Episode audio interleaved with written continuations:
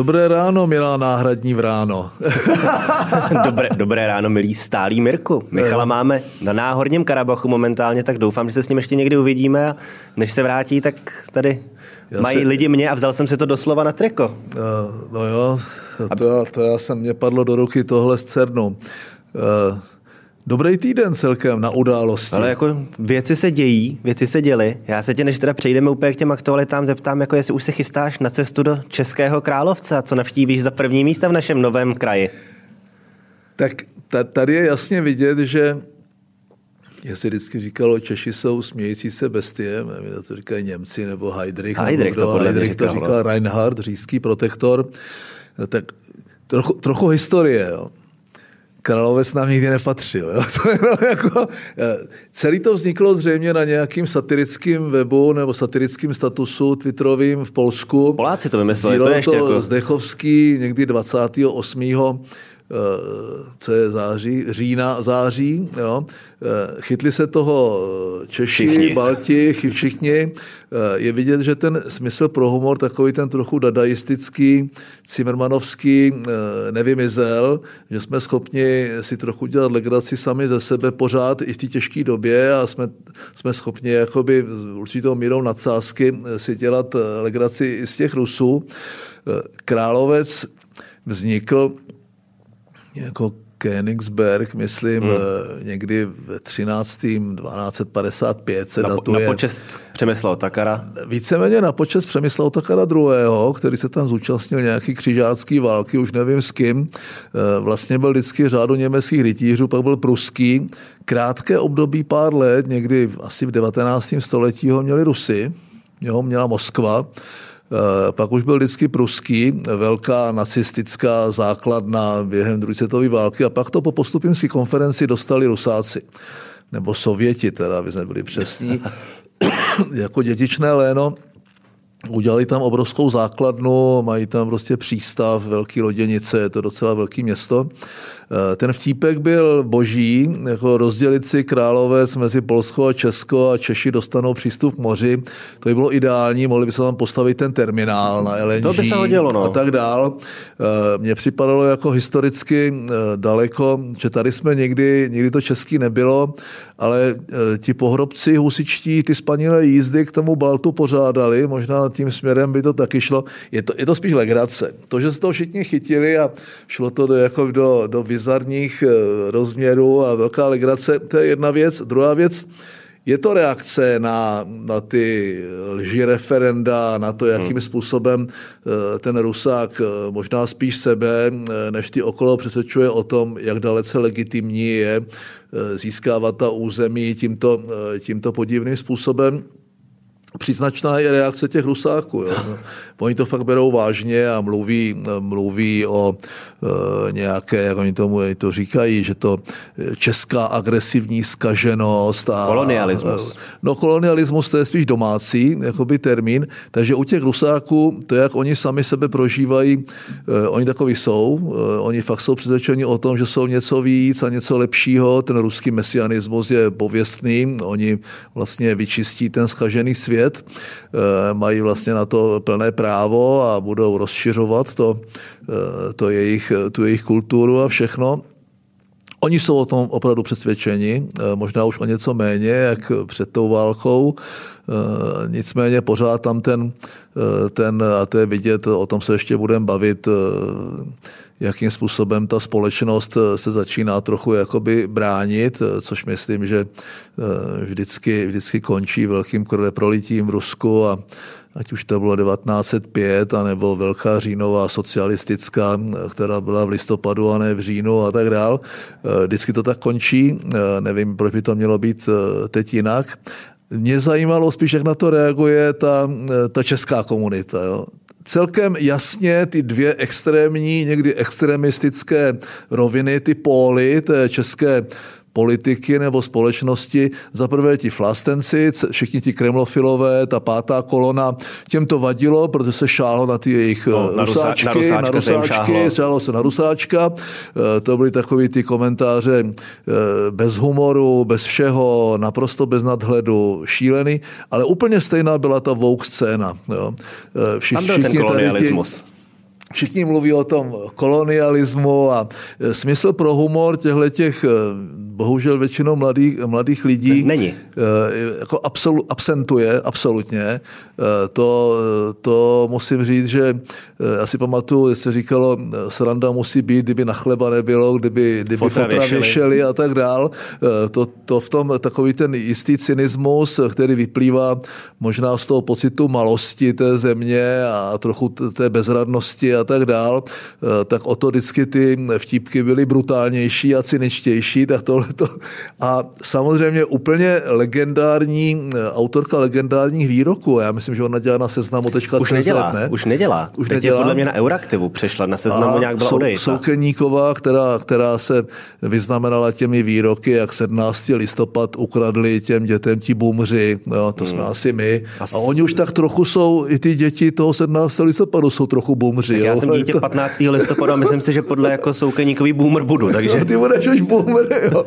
A, a takový, jako jak ty války se prostě to harašení zbraněmi těch bílých heterosexuálních mužů, to se samozřejmě, a to, to je přesně to, eh, co ukazuje ukazuje, že oba ty póly, jak ten, jak ten národovecký, eh, nechci říct úplně nacionalistický, ale proruský víceméně, eh, tak tady ten Vouk eh, je, je jako podobný, jo? Že, to, že to vlastně je stejná nesnášenlivost, stejný pocit jediné pravdy a vlastně ta většinová společnost, zatím teda většinová, se na to kouká, ani jedny, ani druhé, jakoby nebere vážně a to dělá velkou chybu, jo? Hmm. Proto, protože to jsou stejný kořeny, stejný kořeny toho kolektivismu a stejný kořeny akorát jedni, jedním se říká, že jsou ultralevice, druhým, že jsou ultrapravice a když se potkávají a ruku v ruce pod prapory revoluce prostě tvoří tu novou, říká, novou budoucnost. Jo? Takže Královec bezvadný, docela mě to pobavilo, eh, bylo takový, eh, bylo to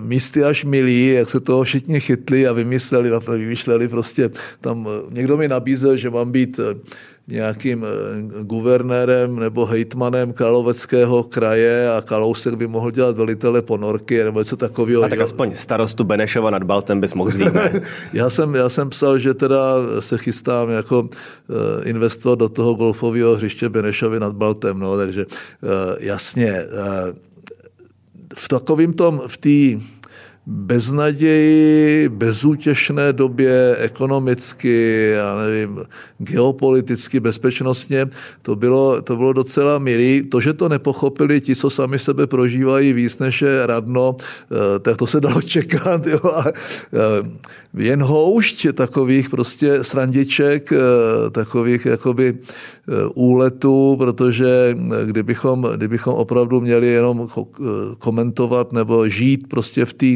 docela tvrdé realitě, tak by to bylo smutný, šedivý, eh, takový jako beznadějný. Já tu beznaděj nemám rád. Já vždycky se dívám eh, na to světlo, eh, světlo v tunelu, i když tuším, že to je protijedoucí náchladní vlak. Jako. Tak, tak, tak se, se trváme v naději, že teda se možná toho královce někdy dočkáme a možná tady jako jsme trošku zabrousili do historie, tak se podíváme do historie o něco nedávnější. Byl to včera, tuším, rok přesně od voleb do poslanecké sněmovny. Co bys k tomu roku takhle řekl, jak to jako uplynulo, kam jsme se dostali za rok? Divný rok, eh, tak jak, eh, jak jsme se začatými zuby eh, volili koalici spolu a někteří a připouštěli jsme, že ta pěti koalice podivná eh, je nejméně špatné řešení, tak po tom roce eh, na tom názoru nic neměním. Ty alternativy eh, vypadají ještě děsivější jak předtím, to neznamená, že je všechno dobře. Ta vláda dostala do vínku docela, docela špatné sudby a špatné dědictví, do toho přišla ta válka a eskalovaly vlastně ty problémy ekonomické, inflační a nemůžu ji úplně vinit z toho, že by to způsobila. Eh, nicméně mám už dnes je po volbách, takže už jsme otevřenější. Eh, mám výhrady k celé řadě věcí, tak jak zřejmě nejsou schopni se v pěti koalici domluvit, anebo nemají tu správnou odvahu. Já si myslím, že odvaha by té pěti koalici slušela v tom smyslu, že ta jim dává aspoň naději v příštích hmm. parlamentních volbách. Takovýto umírání, pomalé umírání a vlastně neřešení některých těch věcí, protože jsou složité nebo těžce prosaditelné, nebo bolestné, nebo můžou vyvolat nějaký averze té veřejnosti, případně zvýšit počet lidí v ulicích. To mně připadá jako, jako špatná taktika. Eh, myslím, že už jsme tady o tom mnohokrát mluvili a já s Kalouskem jsme na to reagovali i veřejně. To je ta starost eh, o ty středně a dlouhodobé eh, trable s veřejnými rozpočty, to je to, že ta vláda měla být odvážnější v celé řadě věcí. Já teď nechci mluvit o řešení těch konkrétních problémů, hmm. protože tam ta vláda má docela svázané ruce a to, co dělá, tak dělá nějak. Já neříkám dobře, nikdo neví přesně, co je dobře. Tak to zajímavé ale je, že po všech těch peripetích, po tom všem, co tady probíhá v těch médiích, a já už to ani nejsem schopen číst eh, zprava doleva, eh, tak vlastně se ty preference od voleb moc nepohnuly. Eh, dokonce Ta koalice spolu má dokonce má o, ně, o něco víc. Má o něco málo víc i Babiš, ale ukazuje se, že přes tu brutální retoriku a přes tu mediální válku a, a permanentní propagandu a marketing a kampaň a tak dál. Eh, má ten eh, Babiš jasně daný strop. Eh, propadly v tom, v těch, a teď já ty průzkumy zase nepřeceňuju, propadly takové ty extrémy, myslím si, že není žádným překvapením, že TOP 09 by se nedostala, ale tam je má to zajímavé... Vůbec, to se ti zeptám, má to vůbec cenu vyhodnocovat ty jednotlivé strany? No, když to mě už funguje? vadilo to, že po těch senátních volbách, eh, po těch senátních volbách eh, se uvádělo se třemi mandáty TOP 09 jako čtvrtá, ano jako třetí a říkám, jestli to není, jestli prostě, protože to ano je jakoby to velké hnutí a ta topka je dneska menší, stejně tak to uvádění u těch koalic, u toho Prstanu bych to ještě pochopil, hmm, protože oni jsou takový polo, polorozpadlý. No, jako no. jo? A už to úplně asi nefunguje. Vždycky to bylo trochu umělý, tak u toho spolu eh, dneska ta značka už je etablovaná, oni vystupují spolu, oni jednají spolu. Eh, neříkám, že to je, není to jedna strana, jsou to tři subjekty, ale docela svázané eh, úzce.